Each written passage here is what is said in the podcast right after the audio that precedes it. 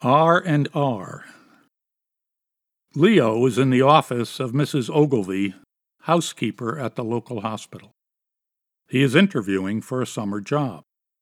It is the spring of his junior year in high school, and he is now old enough to work. He needs to save money for college. As the newspaper article his father cut out and posted in the kitchen proclaims, to earn more, you must learn more. His father never went to college. Mrs. Ogilvy is a short woman in her sixties. She dresses all in white like a nurse, but wears no nurse's cap.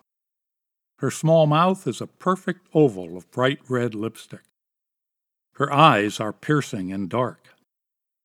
Leo stands tall before her, hands clasped behind his back to conceal his nervousness. Mrs. Ogilvy is reading his application. Well, Lionel, she says at last, we have an opening for a. I'm called Leo, ma'am. As in Leo the Lion? Yes, my favorite kids' book. Actually, my older brother should have been named Lionel, after my father and grandfather. Then he might have been called Leo. Mrs. Ogilvy looks confused, yet curious. And why is that? His name's Leonard. L E O I C. I see. Leo's nervousness resolves itself in further speech. You see, my father named him Leonard after Major General Leonard Wood. Dad was stationed at Fort Leonard Wood during World War II, but he never was shipped overseas, which is probably why Lenny and I and our younger brother Larry was born in the first place. Most of Dad's unit never returned. And why am I rattling on like this, for Christ's sake? Leo was wondering. This is a job interview. But he feels the need to explain because she called him Lionel and he absolutely hates his name. He's never met anybody with the name of Lionel. Each year at the beginning of school, all the way back to kindergarten, for Christ's sake, he's shuddered when the teacher calls the roll because as soon as she gets to the G's and says Lionel Green, the class erupts and the mockery begins. Lionel, Lionel. The only Lionel he's ever heard of is Lionel Hampton, the black jazz artist who plays the vibraphone. It's a good thing he's on the basketball team and not in the band. Fort Leonard Wood is responsible for his very existence as well as his name and his father won't let him or his brothers forget it, all because his father knew how to type. How many times have they heard the story? After basic training, the CO said, Can anyone here handle a typewriter? His father raised his hand, was sent to an office, and plunked down behind a desk, stateside, for the duration of the war, ensuring the next generation of Greens, and Lenny's first name. Then Lenny gave Leo his nickname because of that kid's book. Leo pauses for a response, but when Mrs. Ogilvy is silent, he shifts his weight and continues. My grandfather was exempt from World War I because of his job at Remington Arms, but his grandfather fought against his own brother in the Civil War. Can you imagine that? Fighting your own brother? And now this Vietnam thing is heating up. Well, Mrs. Ogilvy says, you're lucky. Our draft board is deferring college students. That's why I need a job to save for college. My father thinks college is all about earning money, but it's more than that. Avoiding the draft, you mean? No, no, it's about reading great books and thinking great thoughts. And Leo pauses again, certain now that he's blowing this interview, blowing the job he will need this summer. Leonard Wood, Mrs. Ogilvy says, as if it's anything but a non sequitur, was a doctor, you know. No, Leo says, I, I didn't. I just know he helped Teddy Roosevelt recruit the Rough Riders for the Spanish American War. My dad told us about that. Mrs. Ogilvy smiles. Leonard Wood won the Medal of Honor. He was being groomed to be Roosevelt's political heir but he lost the Republican nomination to Warren Harding on the 10th ballot. And for the record, young man, and here her smile broadens, I think Lionel is a very nice name. Leo grins sheepishly. No one's ever told me that.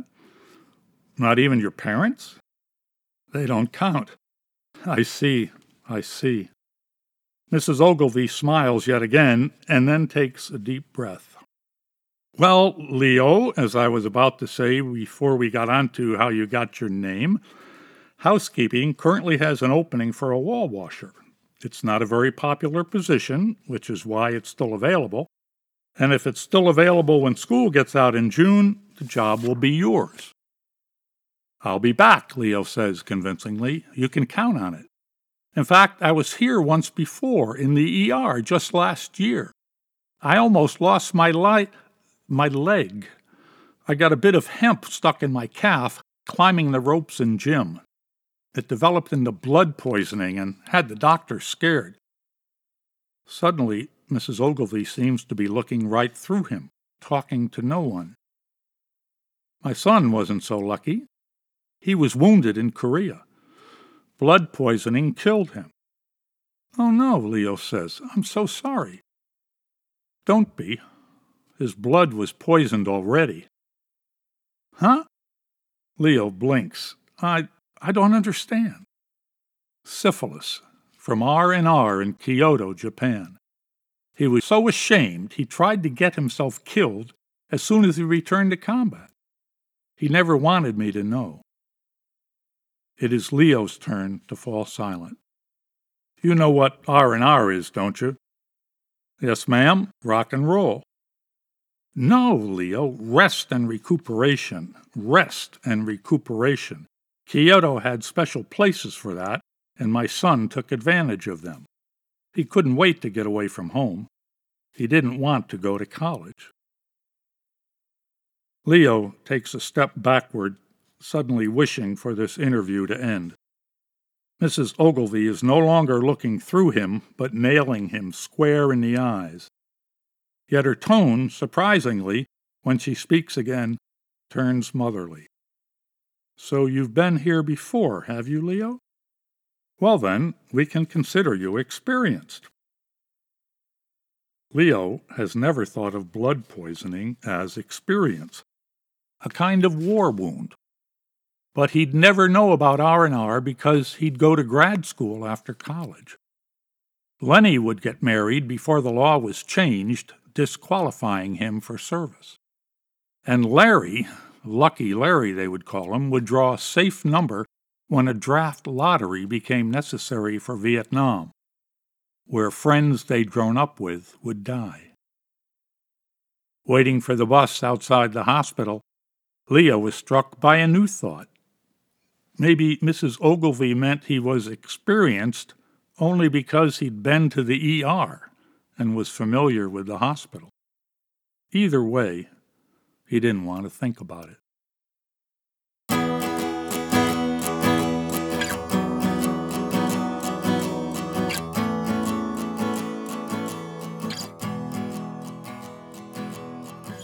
Welcome to Secondhand Stories. I'm your host, Jim Zabo, Thanks as always for choosing to slow down and listen up with us today. We start today's episode off a little differently, as I'm sure you've noticed. That story was called R&R, and it was written and read by Claude Smith. Claude Clayton Smith, Professor Emeritus of English at Ohio Northern University, lives in Madison, Wisconsin with his wife of 40 years, who is his first reader and editor. He is the author of seven books, including an historical novel, The Stratford Devil, Two Little Golden Books, The Cow and the Elephant, and The Gull That Lost the Sea, and four books of creative nonfiction Ohio Outback, Lapping America, Red Men in Red Square, and Quarter Acre of Heartache. He is also co editor slash translator of The Way of Kinship and Meditations After the Bear Feast. His own books have been translated into five languages, including Russian and Chinese. In addition, he has published a novella, Garbage Canes, a mini chapbook of poetry, love notes, plus more than 50 individual poems and journals and anthologies, along with a dozen short stories, several dozen essays, and works of creative nonfiction. Four of his plays have been selected for staging in competition, one of which went on to a professional production. He holds a DA from Carnegie Mellon, an MFA in fiction from the Writers Workshop at the University of Iowa, an MAT from Yale, and a BA from Wesleyan. For further information, including an interview with the author, see his website, claudeclaytonsmith.wordpress.com. We want more stories like Claude's that help set the tone for our episodes. What we did was we put out a call to flash fiction writers and asked for an original story based on the stories we had already selected for that episode. That way, it really has the same mood and theme as the rest of the stories. Claude is our first and only taker so far, so if you're interested in doing this too, please email me at jim at secondhandpodcast.com with the subject line Flash Fiction Opportunity. This is our Memorial Day episode. Memorial Day is coming up real soon. We had some stories about war, some stories written by veterans, and thought this was a nice time to include them. I'd like to provide a general warning that all of our stories today grapple with suicide in one way or another and deal with some mature content and themes. Next up, we have Clayton Bradshaw's story, How to Care for Hyacinths. Clayton served eight years in the U.S. Army as an infantryman. He dealt with issues relating to post traumatic stress and the disintegration of his personal life before finding a new calling at Sam Houston State University. He currently studies English with an emphasis in creative writing. His writing tends to revolve around post military life as he continues to develop an understanding of all he has seen. He's applying to various graduate programs in English and creative writing in the hopes that he can transfer his lessons to others who deal with similar issues and those who seek to understand what life is like for a combat veteran. He would like to serve as a voice for the current generation of veterans. His poetry and prose can be found in Beacon, the literary magazine for Sam Houston State. This story speaks on the effects of combat on memory. This isn't part of his bio, but I'm very happy to report that Clayton graduated last Friday with a 4.0 and will be starting his Master's in Fine Arts at Texas State in August. Here is Clayton Bradshaw reading his story, How to Care for Hyacinths. I would like to say thank you to Secondhand Stories for allowing me to share my work with you. Also, this story was just published in the spring 2017 edition of the Deadly Writers Patrol. How to Care for Hyacinths. You read somewhere once that hyacinths grew in Iraq long before you were there, some sort of poetic statement on consequence, a political statement on culpability, or maybe just an extra level of bullshit to distract you from the mission. The Iraq you knew was mud in the street and shit in the canals. October was supposed to be the time of the year when the leaves change and the weather cools. But in Baghdad, the sun cared less for soldiers than the leaders that sent you down roads pockmarked by IEDs. You found yourself returning from patrol in blistering humidity looking as though you decided to take a plunge in one of Saddam's pools. Your squad would leave the vehicles and immediately run to the chow hall before closing time, but the cooks turned you away at the door, claiming that filthy soldiers were a violation of the health code. They did not care what your stomach had to say. You began to look forward to the night missions when your nods would fog up and you would remove them because there was an abundance of streetlight anyways. You felt a return to the eight pound balance of your Kevlar helmet, the night vision device no longer pulling you down the street, the humidity made you feel as though you were swimming from house to house, but the decrease in helmet weight and the coolness of the night air kept one foot in front of the other as you yawned every few meters. Al Qaeda, or Jaish Mahdi, or one of the other 20,000 terror cells had sabotaged the water lines, flooding the street and compounding the smell of shit. Your feet swelled from soaking up the water and wrinkled into yellow fungi. The neighborhood stayed ghostly quiet most of the time.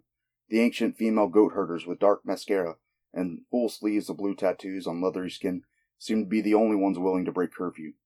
They would stare at you through the dusty lamplight, sending satanic spells that would creep you the fuck out.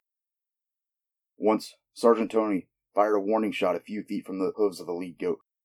The women stood still in their trances for a moment. Then a shrill rolling of screaming tongues burst from their lungs as they tended to the wounded leg of a goat caught by the ricochet. They pointed at Tony, spewing curse after curse through the blue ink on their lips. His sunburned face went pale, and he slowed down his pace for the rest of the patrol. When we began to get ready to head out under the cool starlight a few nights later, Sergeant Armstrong sent us to check on Tony. You knocked on the door of his room, really just a shipping container converted into a tiny apartment. After a few minutes, you banged on it again, kicking it with your foot and screaming for Sergeant Tony. You twisted the knob and entered the pitch black room. A flip of the light switch revealed four empty cans of air duster sitting next to your unconscious squad leader.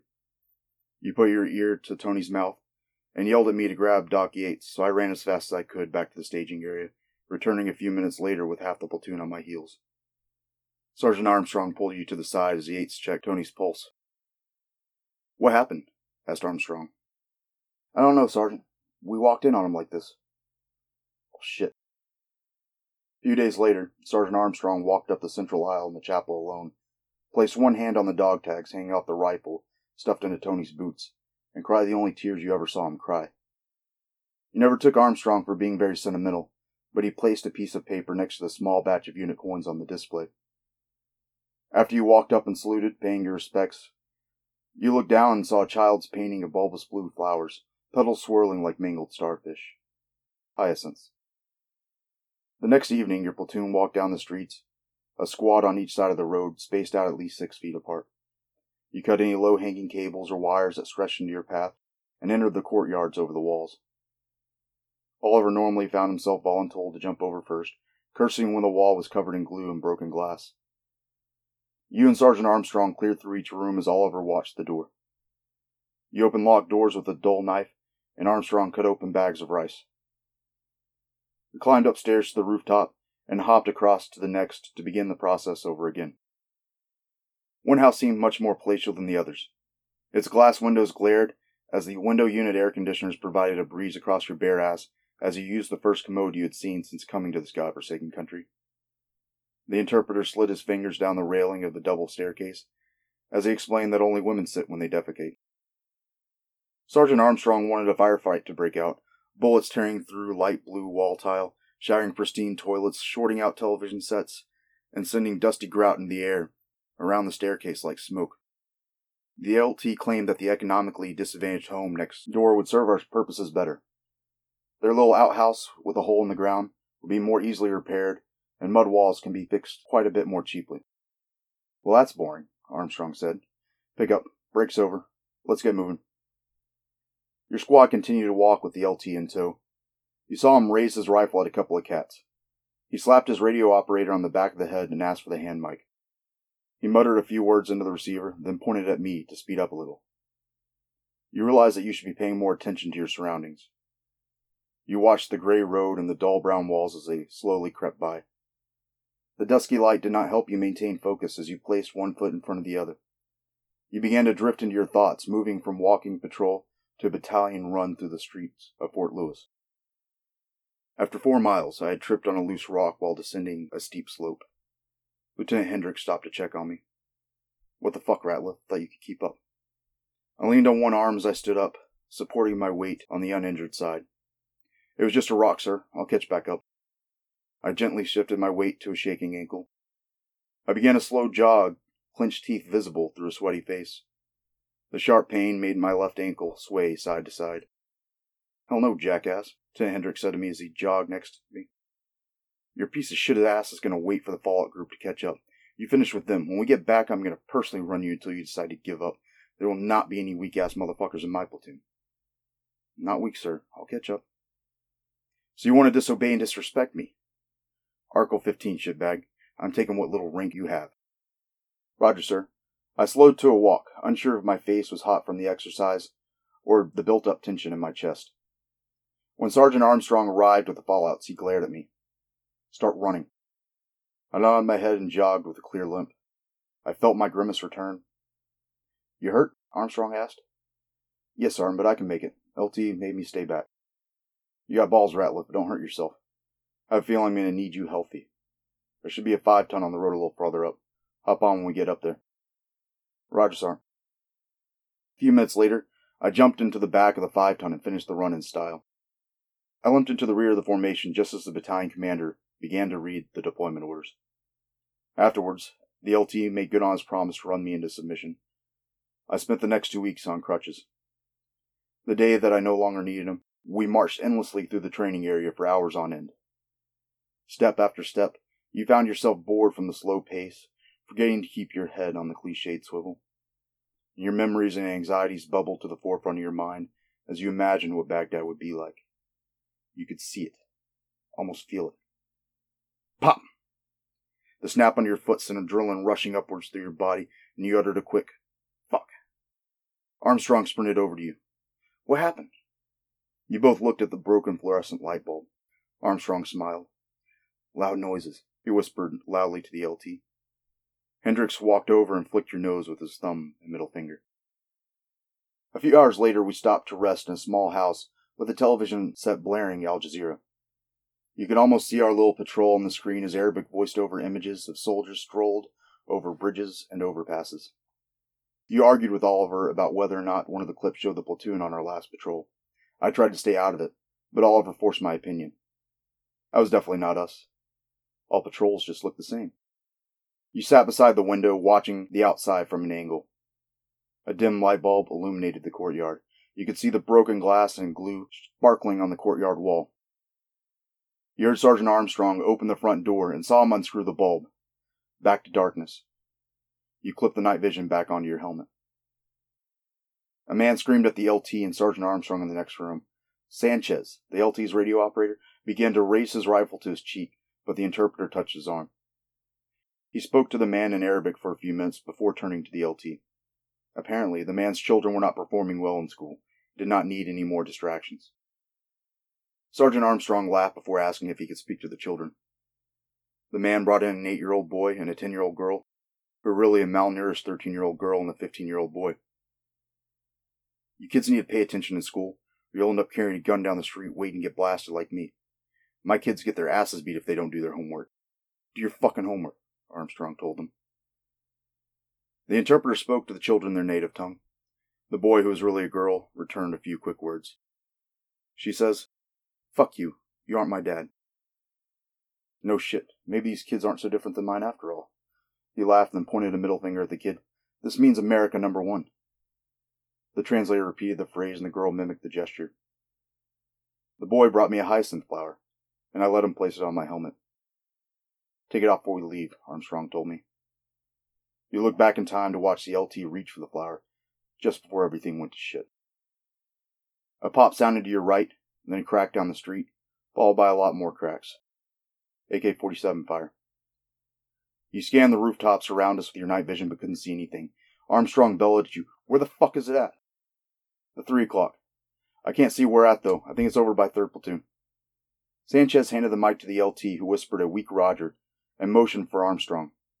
You need to get over by 3rd. The other squads are going to cover while we attack down this street. I'll take Sanchez and one of yours with me on this side of the road. You take the rest of the squad on the far side. Sir, we shouldn't be running directly into it. We need to flank around. One of the other squads can do that while we provide overwatch. We're doing what I said to do. Sir, you're going to get someone killed if you go down that street. My platoon, do what I say. Sir, at least get one of the other squads to attack, Armstrong began. You shouldn't be leading an assault, not your lane. Just do what the fuck I say.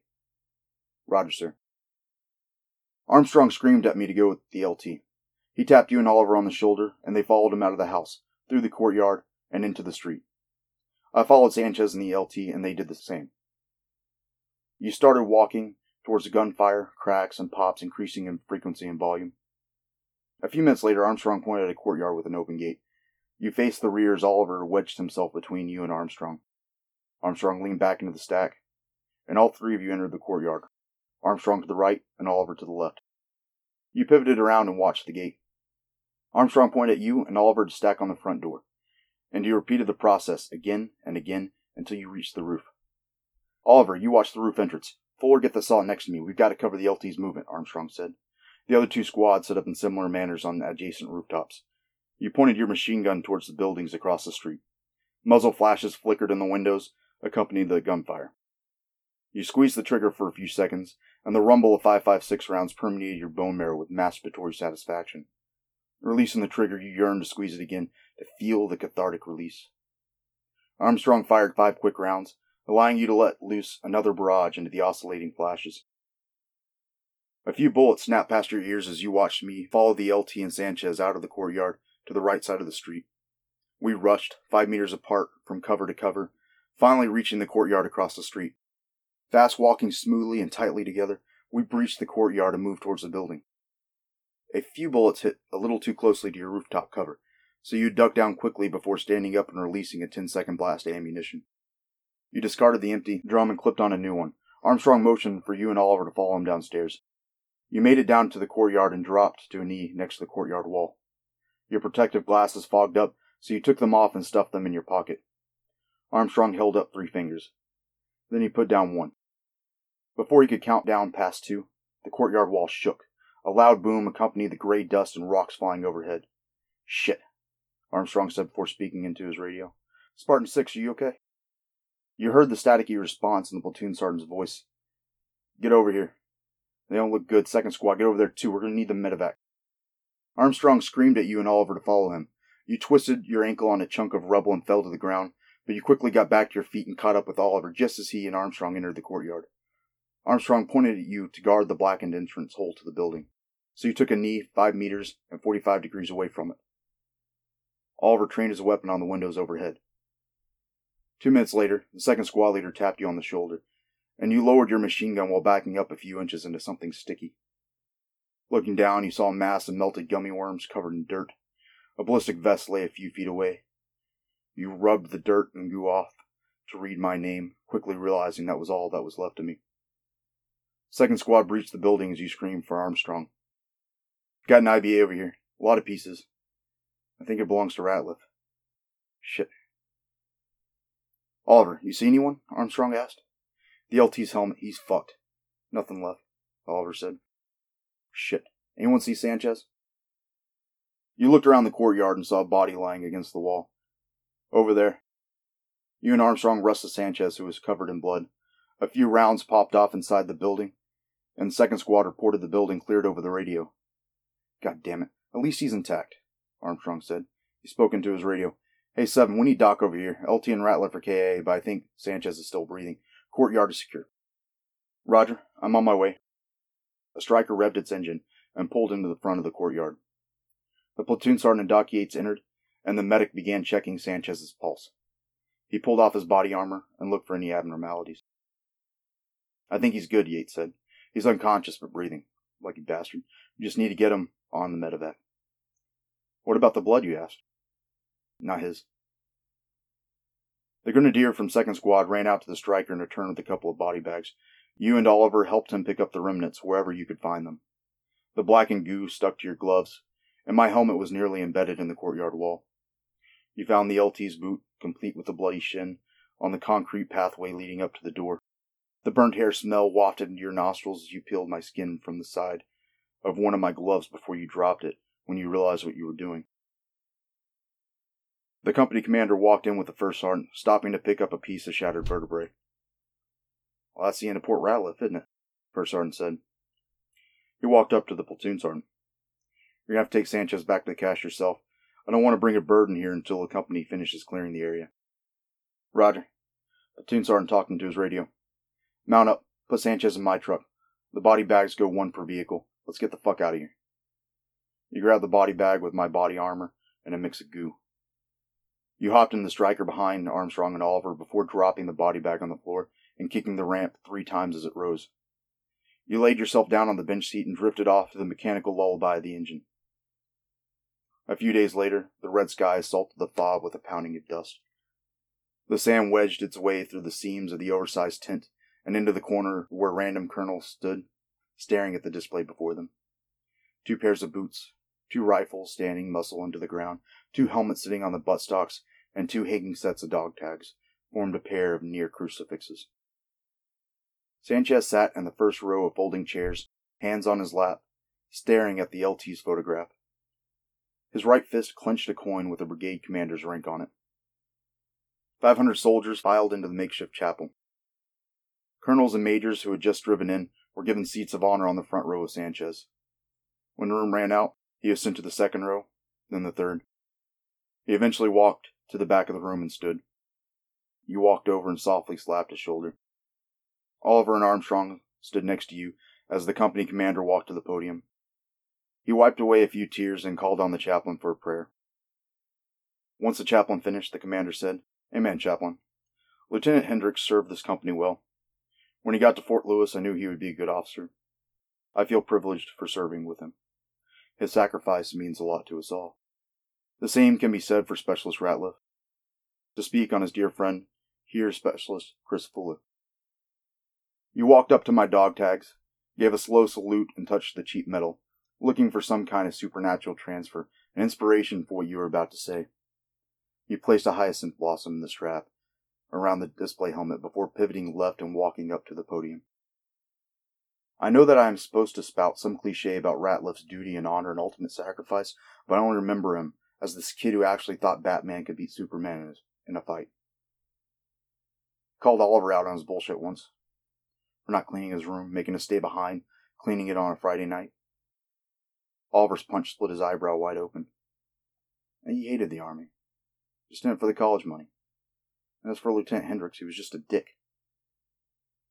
He stepped off the stage, the glare of the first sergeant. The soldiers seated in the rows of chairs stood to take turns walking up to the dog tags and rendering slow salutes. The first sergeant grabbed you by the arm and pulled you off to the side.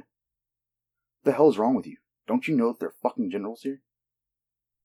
I do, First Sergeant, you said. And they can go to hell. You walked out of the tent into the dust. Your eyes stung from the grains of sand flying like tiny bullets through the air but you closed your eyelids and pushed through the wall of sand until you opened them to the pistol on your kitchen table. You look at the gun, then look back at me, at least the picture of me in my green dress uniform. You stare through the photograph of the blood-stained body armor and the black goo that covered it. You pull the magazine out and push it back in over and over again. Sorry, you say. I try to tell you that it is not your fault, but you refuse to listen, choosing instead to dig through the pile of old uniforms on the table and find your cell phone. After fumbling around on the keypad for a few minutes, the other end begins to ring. Tiff says hello. You know, I always liked her. When she comes over, I should leave you two alone. You need a break from me dogging you, endlessly harassing you. I really just want to share another beer in front of a baseball game, another chance to rile up Oliver, another chance just to sit around and bitch about the LT. And I realize I cannot have these things. Maybe I can be reincarnated as a hyacinth or some other kind of Mediterranean flora. But the reality is that magical metamorphoses never occur at the end of a life cycle. The dead are just dust, with spirits conjured up every time someone has a few drinks. And here comes Tiff. I should leave you two alone.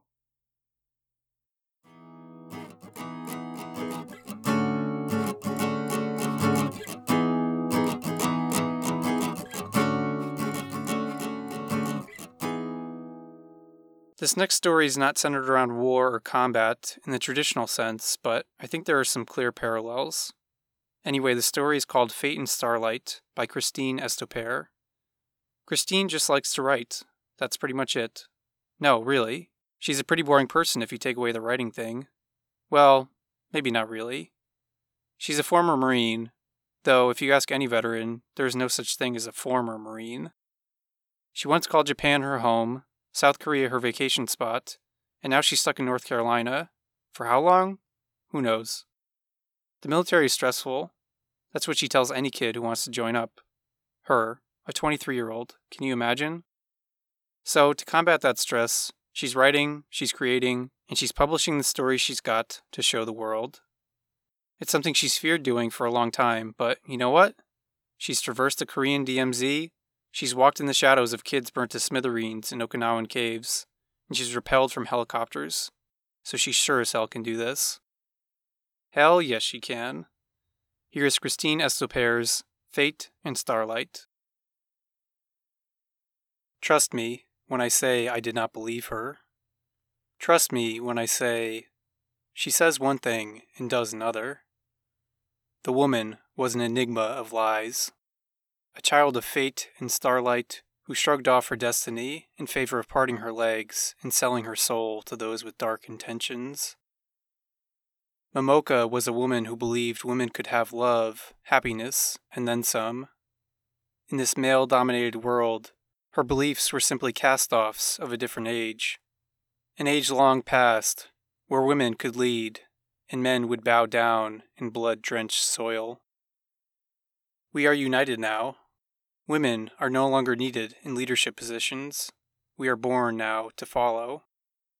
And I believe this realization took Momoka's breath far before she scattered her own lifeblood upon the floorboards.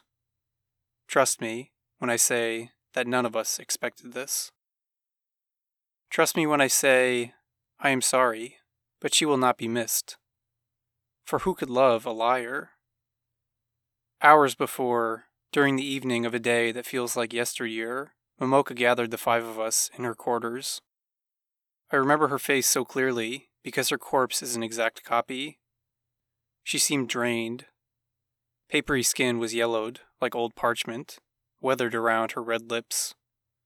Creases and lines bunched up like so many rivers on an old map.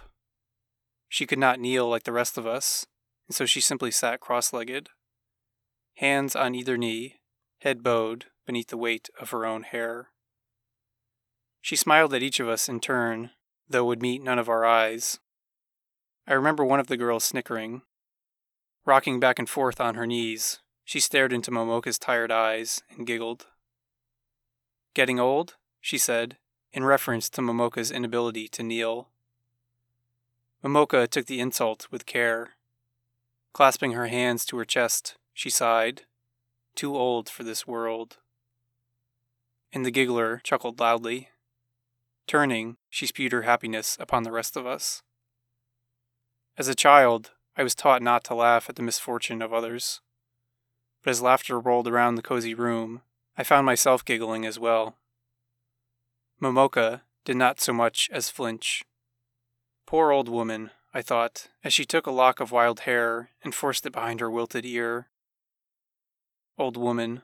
I laugh at the title now, because she was not old at the time, not in the typical sense of the word.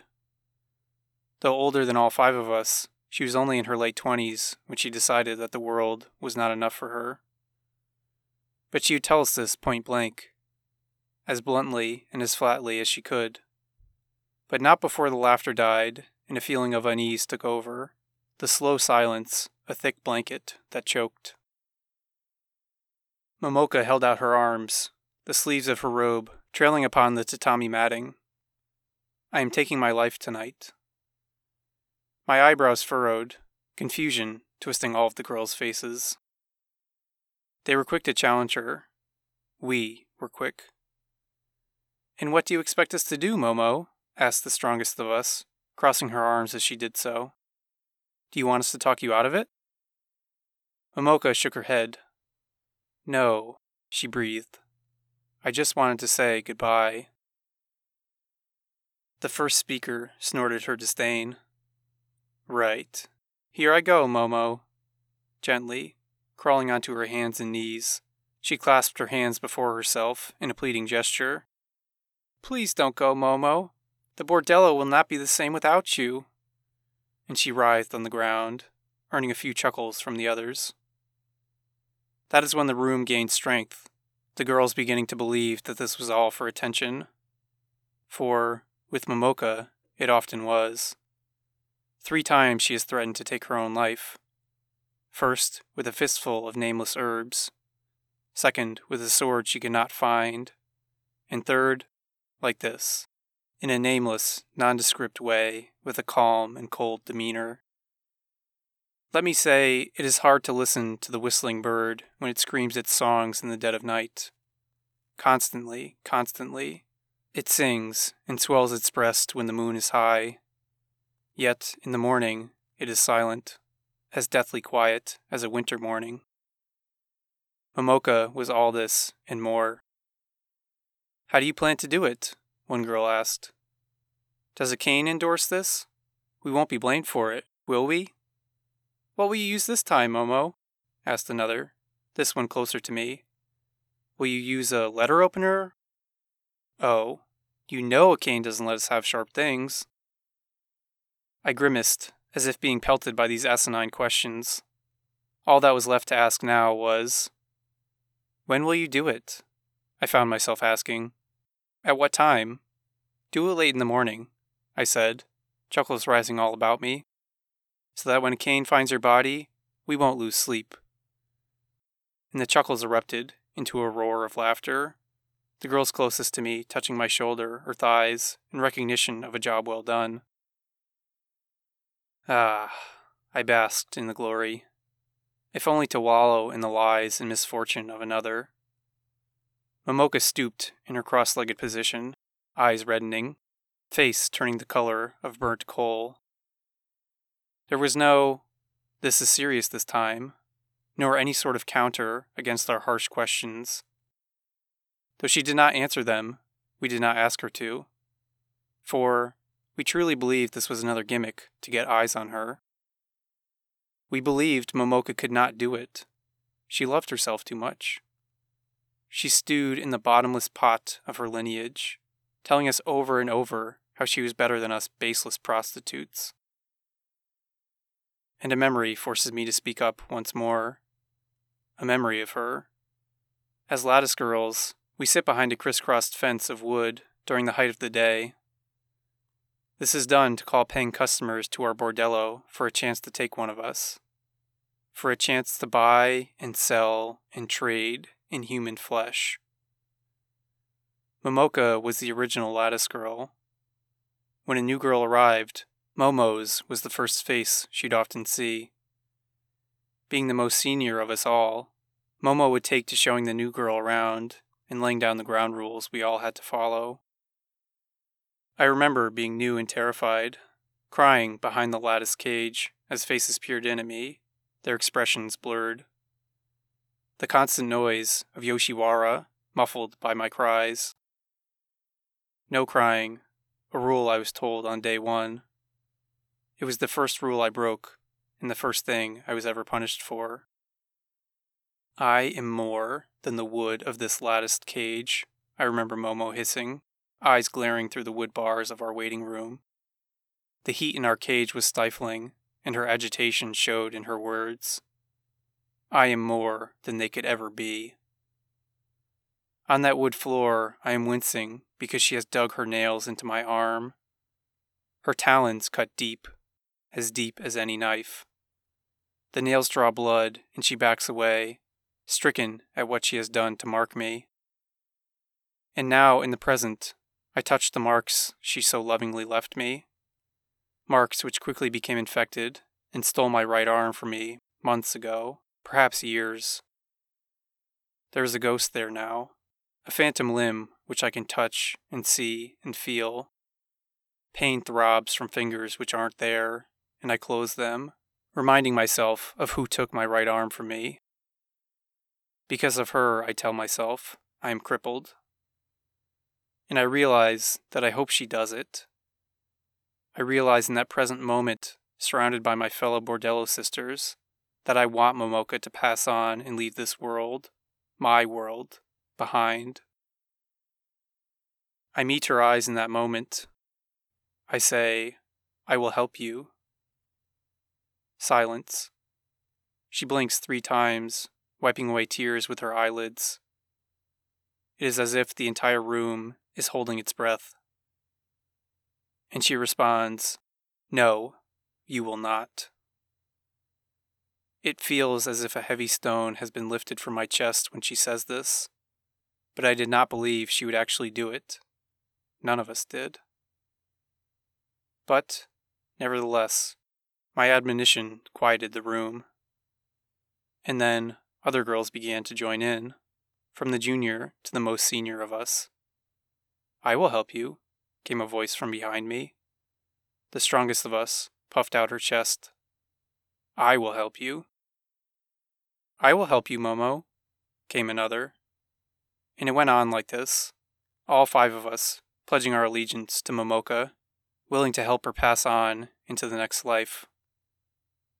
Of course, we believed this was an elaborate hoax. But Momoka did not. Reserved as she was in the moment, she stood and bowed and turned her back to us. We stood as well, gathering to leave. Eyes fell upon me, grins meeting them as the girls nodded at me. One by one, the girls left Momoka's room, roving down the dark hallway beyond in a gathering of high pitched voices and giggles. No one will miss you, you know, I say before I leave. I hear her shake. I hear her tremble and cry.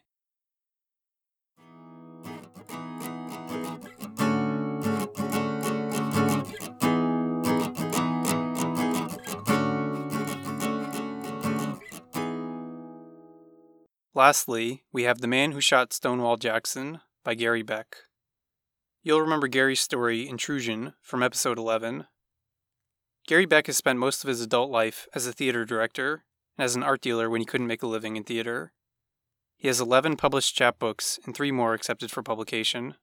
His poetry collections include Days of Destruction, Skive Press, Expectations, Rogue Scholars Press, Dawn in Cities, Assault on Nature, Songs of a Clerk, Civilized Ways, Displays, Perceptions, Winter Goose Publishing, Fault Lines, Tremors, Perturbations, Rude Awakenings, and the Remission of Order will be published by Winter Goose Publishing.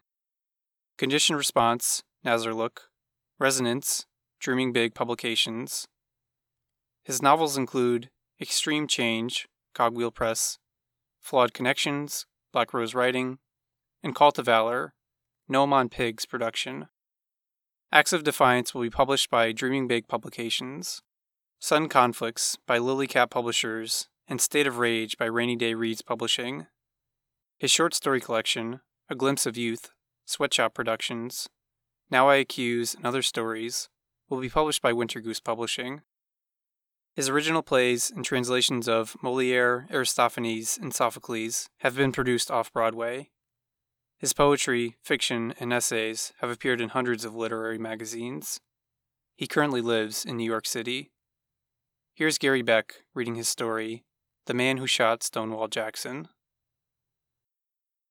The Man Who Shot Stonewall Jackson, a short story by Gary Beck. It happened once before, when I was a young man.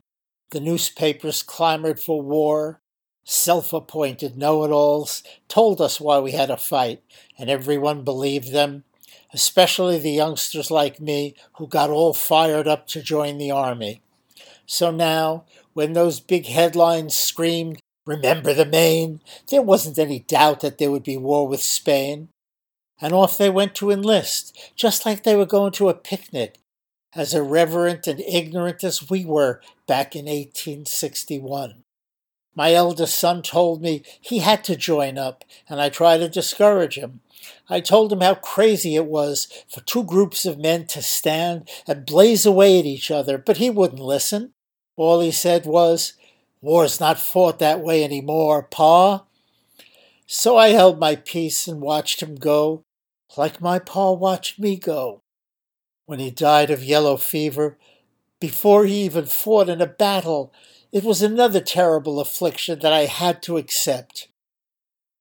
But I guess he was right about it being a new kind of war, because it was over pretty quick, and we got all these new places Cuba, Puerto Rico, the Philippines, and Guam. I never even heard of Guam. So I kept on farming and doing my chores, but I was pretty much empty inside. I had been that way ever since the surrender at Appomattox, which ended my daily suffering, but left me a hollow man. I went through all the motions of living and tried my best to be a good husband and father, and I never told anyone how I felt. How could anyone who hadn't been there understand? Sometimes, when I went to town and saw the few old hands who survived the entire war, like me, there was nothing we could say. We just looked at each other for a moment, nodded in recognition that we were still alive, and moved on. Then one day, long after Spain surrendered, I saw a soldier who had just come home from the Philippines. I was buying something in Dahlgren's general store, and his pa brought him in. He had that look that I hadn't seen since the war with the Yankees. His flesh was sagging on his bones, and his uniform hung on him like a scarecrow on a hard luck farm. He walked as if it was a great effort to put one foot after the other. Old Mr. Dahlgren kept prodding him to tell us what it was like over there, but he refused to talk until his pa urged him. Then he looked at everyone for a moment and said coldly, You want to know what it was like? I'll tell you. I watch my buddies die in ambushes, or of tropical diseases, or in battles with savages who just kept coming at us, even after we shot them. I watched my friends butcher women and children. A look of absolute horror ate his face. All I saw was death and suffering. Is that what you wanted to hear? Then he turned and walked out. I couldn't get him out of my mind the rest of the day. That night, I thought about the war with the Yankees, which I had shut out of my life a long time ago. I remembered how I had rushed to join up that spring of 1861. I ignored Pa when he told me not to go, just like my boy ignored me. Then Pa told me how bad it was when he fought the Mexicans in 46, but I didn't believe him. Everyone I knew was hurrying to the colors, and I wasn't about to be last. We were going to whip the Yankees good, then go back home with our chests full of medals. Once I was in uniform, it didn't take long for me to wake up. Almost half the boys I joined up with got killed or wounded in our first battle at Manassas. Maybe the Yankees finally ran off as fast as they could for Washington, D.C., but not before they put up a mighty good fight. We fought up and down Virginia for the next two years and got leaner, hungrier, tireder, and sicker. The more we ran out of ammunition, food, or shoes, the more the Yankees kept coming. We learned everything about the horror of soldiering the hard way. One day, we were camped somewhere near Chancellorsville after a tough battle where we whipped the Yankees good. Of course, it wasn't like when the war first started. Then we knew we were better men than the city folk, and immigrants they were going to send against us. Before First Manassas, most of us talked about beating them proper, then going home. If anyone thought it would go on for years, they didn't say it where I heard, anyhow. We had been resting because it had been a long, hard fight, and these Yankees weren't like the rabbits who used to run when they were beaten. When these Yankees lost, they retreated resentfully, and we knew they'd be back. Then the word raced through the camp Stonewall was dead.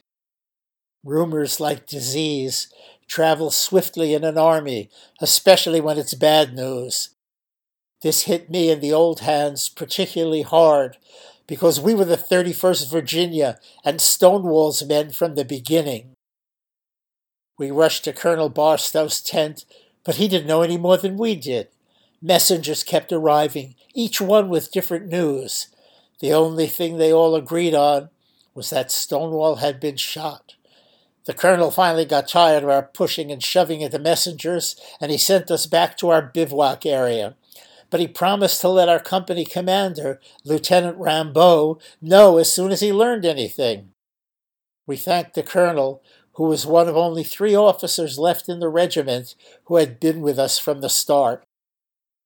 All the others had been killed or invalided out. Colonel Barstow had started as a young lieutenant, full of fire and noble speeches. Now he was as old and tired as the rest of us. We snickered about Lieutenant Rambeau as we walked. He was a mama's boy, a blond haired string bean with a mushy face that always looked ready to cry. He had reported to the regiment a few days ago, but he disappeared somehow before the fighting started. The joke going around the camp was who would shoot him first, us or them. Soldiers deserted other regiments before a fight, but not in the 31st Virginia. We waited for news, but didn't relax much. A couple of the younger boys babbled about beating the Yankees again, but the old hands quickly shut them up. By now we knew we could beat them and beat them, but they would still keep coming. We were sick tired, cold, and hungry, and we didn't have much hope left. The gossip around the campfire was no longer about victory. A few diehards still kept trying to convince the rest of us that Marse Robert and old Stonewall would find a way to defeat the Yankees. Most of us didn't buy it. Now Stonewall was dead. One of the kids asked what would happen if General Lee got killed, but an old hand kicked him a few times and the kid slunk off, leaving the rest of us to brood about things. I couldn't help thinking how lucky that kid was to get up so lightly. We had just lost our father, and that dumb kid was talking about losing our grandfather. We didn't need any more bad luck. Later that night, we found out that Stonewall wasn't dead. He was just badly wounded. He had been returning from the battlefield in the dark, and a nervous sentry, thinking he was a Yankee goblin or something, shot him. After two years of hurry up, then wait, it wasn't a hardship to wait for news. We lost so many men at Chancellorsville that I guess they forgot about our regiment for a while, so we loafed in our tents. Once we packed up all the dead men's belongings, they finally remembered us. They even gave us some food, probably pilfered from the Yankees' endless supply of everything. Then the word flew around the camp faster than wildfire. A new recruit named Billy Rawlins had shot Stonewall. They didn't rightly know what to do with him, so they sent him home. After Stonewall died, the war went on and on, and the Yankees kept us on the run. When it was finally over, those of us who survived went back to our homes. I was one of the lucky ones. Pa had kept the farm going somehow, despite the voracious armies trampling back and forth across poor, battered Virginia. I had only been home for a couple of months when I heard that the man who shot Stonewall Jackson, Billy Rawlins, hanged himself. It seems his pa kept telling him that he killed the man who could have won the war for the Confederacy. I guess the damn fool kid must have believed him because he went into the barn, threw a rope over a beam, and ended his life. But that was a long time ago. I hadn't thought about Billy Rawlins for many years. Seeing that soldier in Dahlgren's store reminded me what had eaten so much of my soul away. It all came back to me from a distance, like hearing a voice on that new telephone invention. The useless waste of young men, the suffering that devastated so many lives, the ease with which we forgot the dead. All I could think of was that if I knew then what I knew now, I could have gone to see Billy I could have told him that what he did was just one more crazy mistake in a succession of terrible events. That Stonewall couldn't have won the war. Hell, it was lost way before that. Only fools believed that we could win after the first year or so. The Yankees had everything. We only had pride and courage. Once they wore out our pride, courage just wasn't enough but my understanding of things came much too late to help poor Billy. I couldn't help that trooper who lost his soul in the jungle, and I sure couldn't help any of the other innocents who don't start wars, only rush to fight them.